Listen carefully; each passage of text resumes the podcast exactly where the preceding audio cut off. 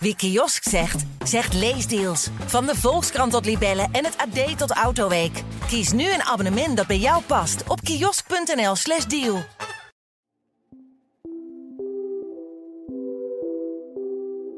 Kim is 17 als ze een nieuwe beste vriendin krijgt. Een vriendschap waarbij ze zich niet anders hoeft voor te doen dan ze is. En niet aan verwachtingen hoeft te voldoen. En dat maakte ze nog nooit eerder mee. De twee meisjes zijn onafscheidelijk en er is geen geheim dat onbesproken blijft. Behalve eentje dan. Want Kim wordt voor het eerst in haar leven echt verliefd. Op die beste vriendin. Dit is de liefde van nu.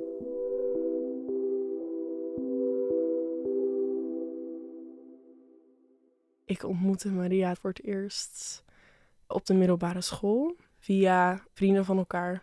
En ik voelde eigenlijk gelijk dat ik haar heel bijzonder vond.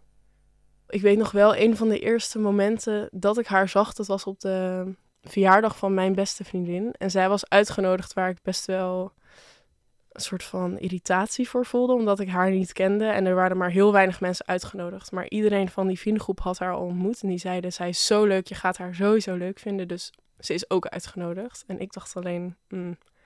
En toen kwam ik binnen en ze had net haar haar kaal geschoren. Dus ze was sowieso, je zag aan alles dat ze heel gewoon anders was. En dat heel veel dingen haar niet echt boeiden vergeleken met andere 17-jarigen in mijn omgeving. Die heel erg bezig waren met juist eruit zien voor een jongen. Of voor ja, mensen om, om zich heen. En dat vond ik heel cool aan haar, maar ook heel intimiderend. Dus, Wat zeiden jullie tegen elkaar? Herinner je dat nog? Ik heb toen niet heel veel tegen haar gezegd. Ik heb haar wel een appje gestuurd die week. Of ze ook naar mijn verjaardag wilde komen, want dat was een week later. Toen kwam ze ook en sinds dat moment zijn we eigenlijk niet meer langer dan een week apart geweest.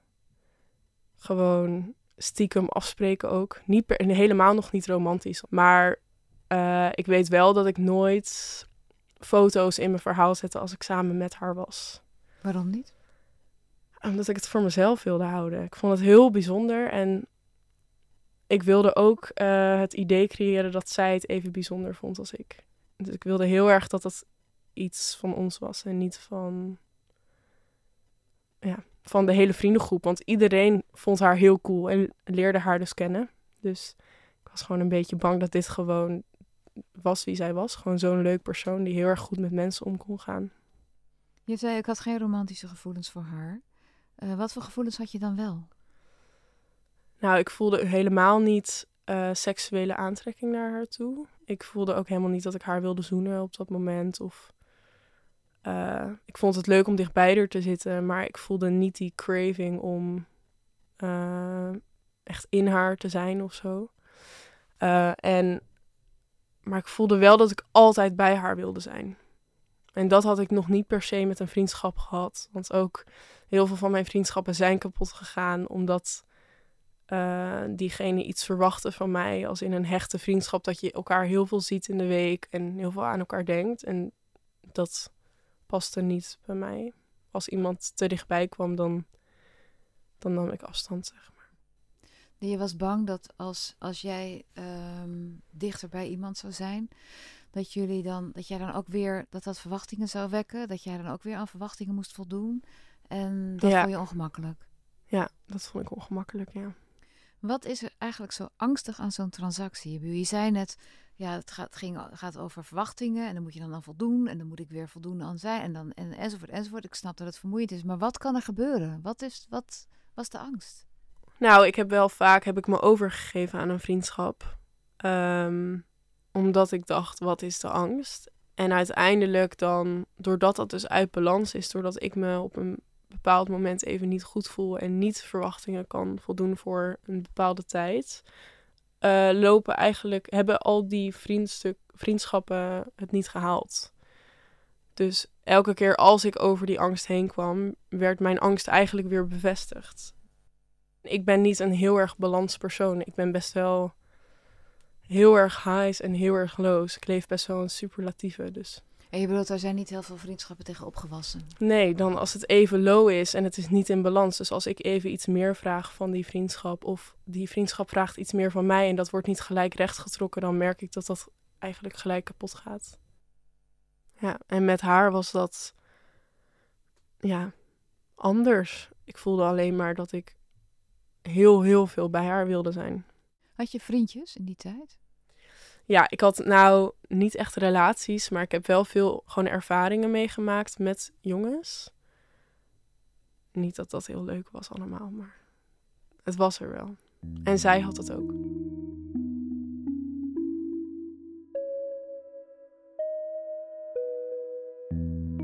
Ik woonde in een iets groter stadje en zij woonde in een heel klein dorpje daarnaast. En ik had een scooterrijbewijs en eigenlijk ging zij dan altijd hinten op dat zij thuis was of dat ze zin had om naar buiten te gaan, maar niet om te fietsen. Eén seconde later zat ik op de scooter. En haar ouders die waren heel erg tegen scooters, altijd. En ik voelde me gewoon heel erg zo'n bad boy jongen in een leren jasje. Die dan zo'n meisje op gaat halen op de motor. Maar ik, ik was gewoon een, een, een blond, verlegen meisje op een scooter die 20 km per uur reed, zeg maar. Zelfs als het dan heel hard regende, gingen we nog steeds op de scooter. En dan, uh, dan hadden we altijd kleine aanrakingjes. Zij kwam dan met beide benen om mij heen zitten. Echt een soort koala-beer. Zo noemde ik haar ook wel vaak om mij heen. Je moet toch iemand vasthouden op de scooter. Dus het was ook een gepermitteerde manier om dat te voelen. En dan ging ze een beetje zo op mijn armen mij strelen om te zeggen dat ik goed bezig was. Uh, Waar was je goed mee bezig dan? Met rijden? Met, met, haar, met haar achterop hebben. Ja, gewoon leven, gewoon zijn. Dat was ook voor ons allebei denk ik een heftig moment. Qua heel veel levensveranderingen. Iedereen ging studeren. Het was allemaal best wel chaotisch. En dat soort momenten waren we echt alleen met z'n tweeën. En dat voel, dat voel je dan in alles, omdat je dan een soort van samensmelt door die aanrakingen en doordat niemand weet waar je bent op de scooter. Die kleine aanrakingen, was dat iets wat je aan het denken zette? Uh, ik dacht toen wel, vind ik dit fijn of vind ik dit niet fijn? Want ik wist dat ik haar heel bijzonder vond, maar ik wist niet of ik haar dus echt aantrekkelijk vond. En die aanrakingen, dat bevestigde dat wel, ja. En schrok je van die gedachte of vond je dat fijn? Ik schrok er heel erg van, ja. En daardoor liet ik het ook niet heel erg toe. Ik denk ook dat ik me niet heel consensueel oké bij voelde om zo over mijn beste vriendinnetje na te denken. Uh, want zij wist natuurlijk niet dat ik daar dan over aan het fantaseren was of zo. Dus ik ben nooit die, die kant op gegaan.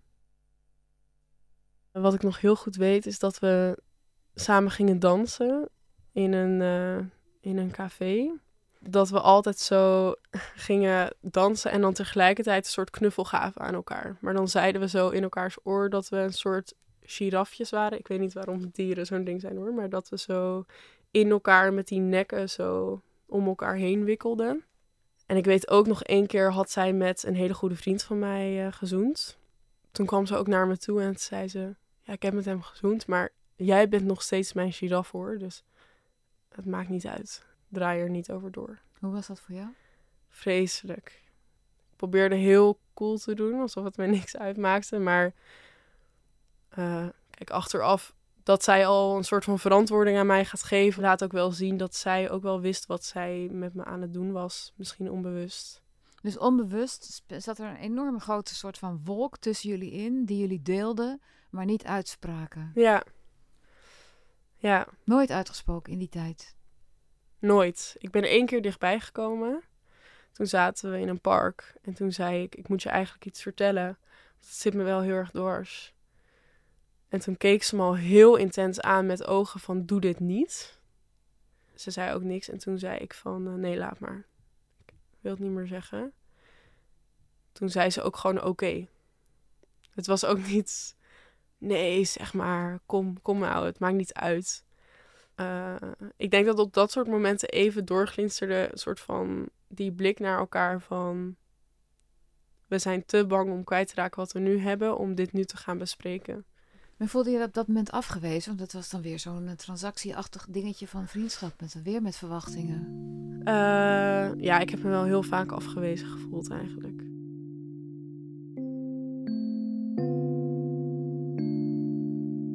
Gingen samenwonen, samen met het andere vriendinnetje uit de vriendengroep. En eigenlijk een maand nadat we gingen samenwonen, heb ik uh, op een avond haar proberen te zoenen.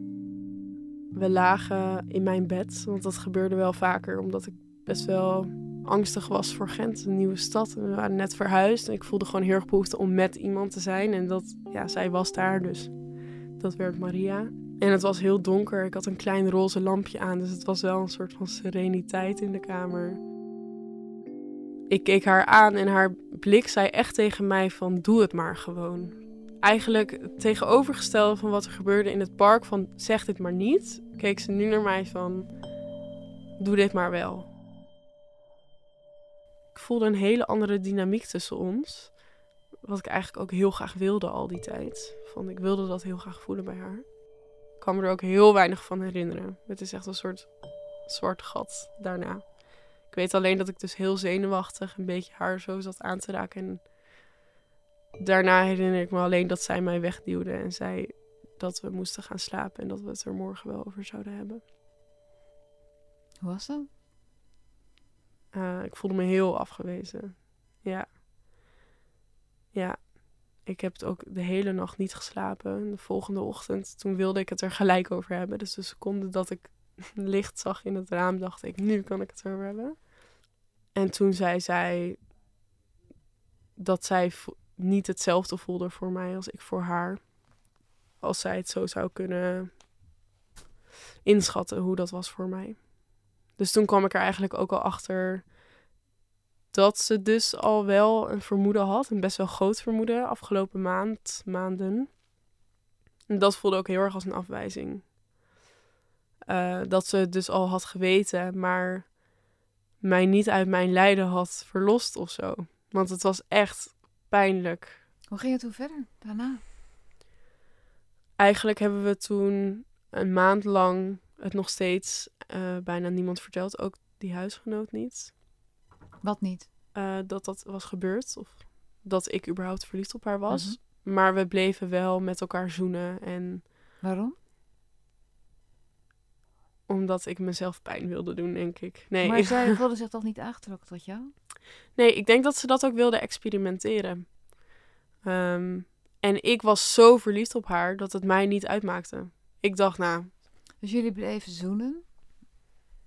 Ja, knuffelen, zoenen, knuffelend in slaap vallen.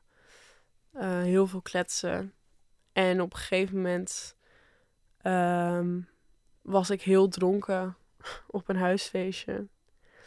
En toen heb ik tegen haar gezegd op de bank, toen iedereen naar huis was, dat ik echt een relatie met haar wil. En dat ik denk dat zij er ook klaar voor is, maar dat ze er gewoon aan moet wennen. En dat dat luikje bij haar moest opengaan. En uh, eigenlijk zei zij toen, ik denk het ook. En uh, sindsdien was het weer een hele andere dynamiek. Want toen was het niet, we zijn vrienden, oh ja, en we zoenen soms. Maar werd het opeens, oh, moeten we dan nu op een date gaan terwijl we elkaar elke dag zien? Uh, en vanaf de dag daarna werd dat wel meer de realiteit. Dus echt afspraakjes hebben met elkaar. Om afspraakjes om wat te doen? Om in bed te gaan liggen wat je toch al deed? Nee, ja, om te kletsen, ja. Te kletsen op een andere manier. Maar wat voor, wat voor nieuwe afspraken kwamen er dan bij? Uh, ja, eigenlijk is er niks veranderd qua afspraken. Alleen kon ik mijn verliefdheid uiten en haar verliefdheid kon groeien. Op wat voor manier kon je hem uiten? Waar, uh, op een manier die je daarvoor niet kon? Uh, heel veel complimentjes geven, heel verliefd naar haar kijken, heel blij zijn dat ik in haar bijzijn was en niet alleen terug te horen van we hebben een hele bijzondere vriendschap, maar oh, begin je echt heel leuk te vinden. Gewoon, ja, dat echt kunnen geven. Maar voor mij was ook een heel groot verschil dat ik het kon ontvangen voor het eerst. Dat mijn onzekerheid en eigenlijk mijn angst voor afwijzing, dat die voor het eerst werd tegengesproken. Van dit is echt een irreële angst bij mij. Dat die verdween Ja. zelfs. Hoe was dat voor jou? Het heeft al heel lang geduurd. We zijn nog helemaal niet heel lang samen. Ik denk acht maanden geleden was dit.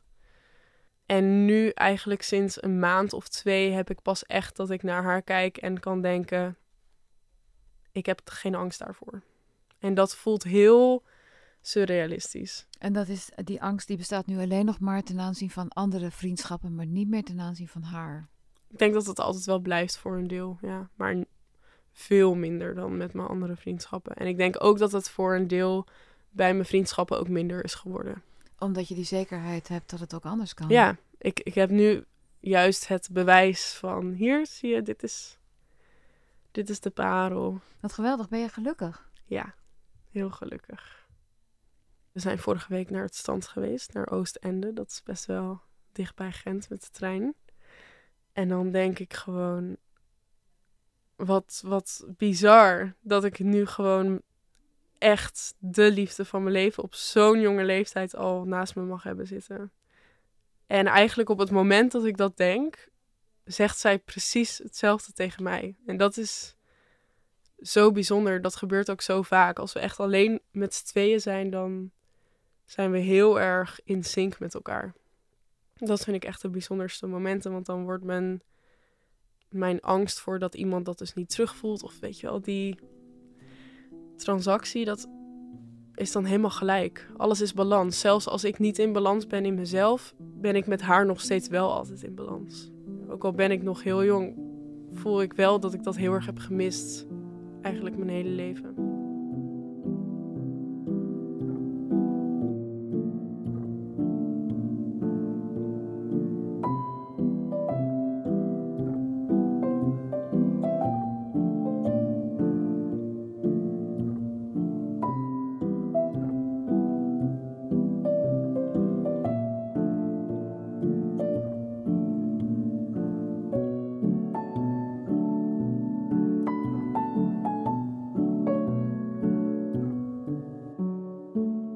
Dit was De Liefde van Nu. Wil je reageren of met mij in contact komen?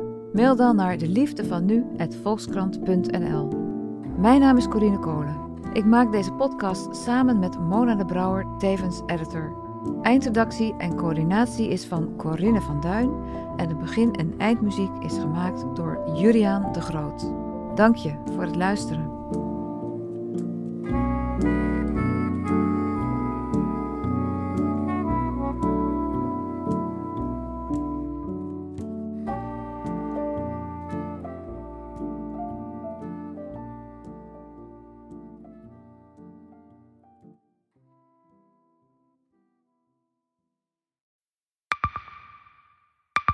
Zijn leven is overhoop gegooid. Plus dat heel veel mensen hem niet geloven. Vrienden niet, die, die denken, ja, hij is gewoon gek geworden. Hoe naar moet dat zijn? Als je vertelt over de meest indringende ervaringen uit jouw leven en niemand gelooft dat je het echt hebt meegemaakt. Ja, ik vind zelf niet dat ik het verzonnen heb, maar sommige mensen denken dat wel. Maar hoe kom je erachter of jij het doelwit bent van een geheime dienst?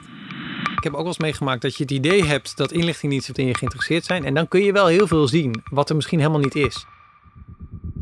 Als ik s'avonds nog iets ging eten, dan volgden die mensen mij naar het restaurant. En dan terug van het restaurant naar het hotel. Dat zij op een gegeven moment zei, kijk maar uit, want anders word je dadelijk nog ontvoerd ook. Shit, ik moet hier weg. Dat is, dat is niet goed. Nu word ik gevolgd. Een soort Truman Show is het gewoon. Hè? Alsof dat hele straatbeeld voor jou is ingericht. Maar dan wel met bedoeling ja, jou niet door te laten. Dit kan geen toeval zijn. Een nieuwe podcast van de Volkskrant.